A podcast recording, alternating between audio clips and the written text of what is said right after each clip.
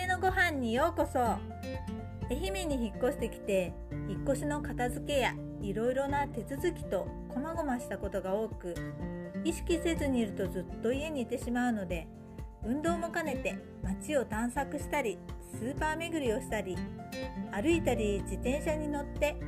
なるべく1日1回は外に出るようにしています。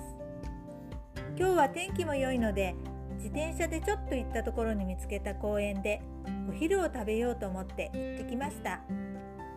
川沿いに道が整備されていて東屋やベンチなどがあるところを見てそこでお弁当を食べたら気持ちいいだろうなとずっと思っていました。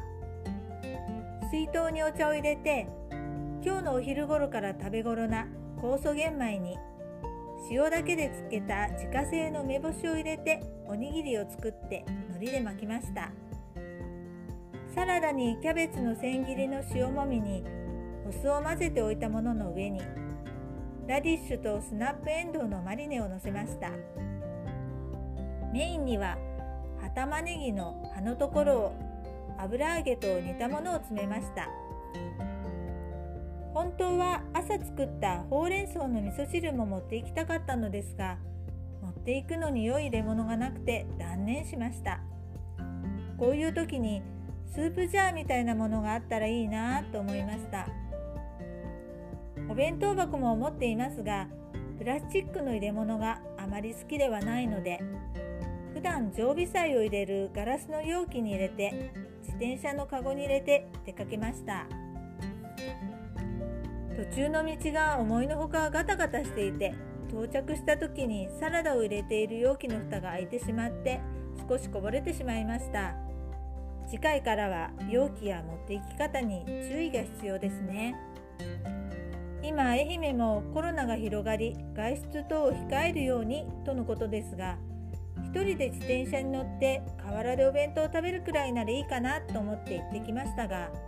人もほとんどいなくてたまに自転車の方が通り過ぎたり一人でウォーキングやジョギングされている方が通ったりするだけで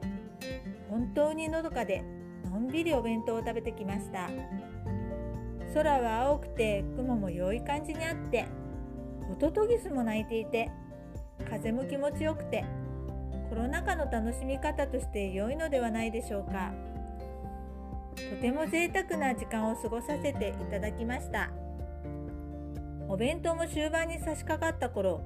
隣の電灯の上にカラスが来ましてちらちらこちらを伺っているようで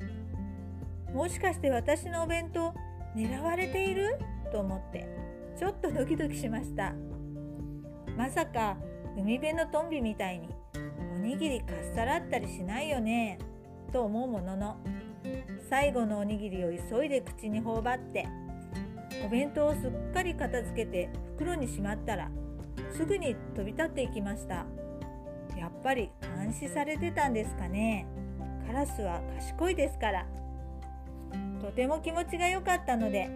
これからもたびたび一人ピクニックに行きたいと思います。ということで今回は一人ピクニックについてでした。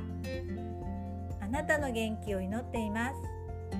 琴音のありがとうが届きますように。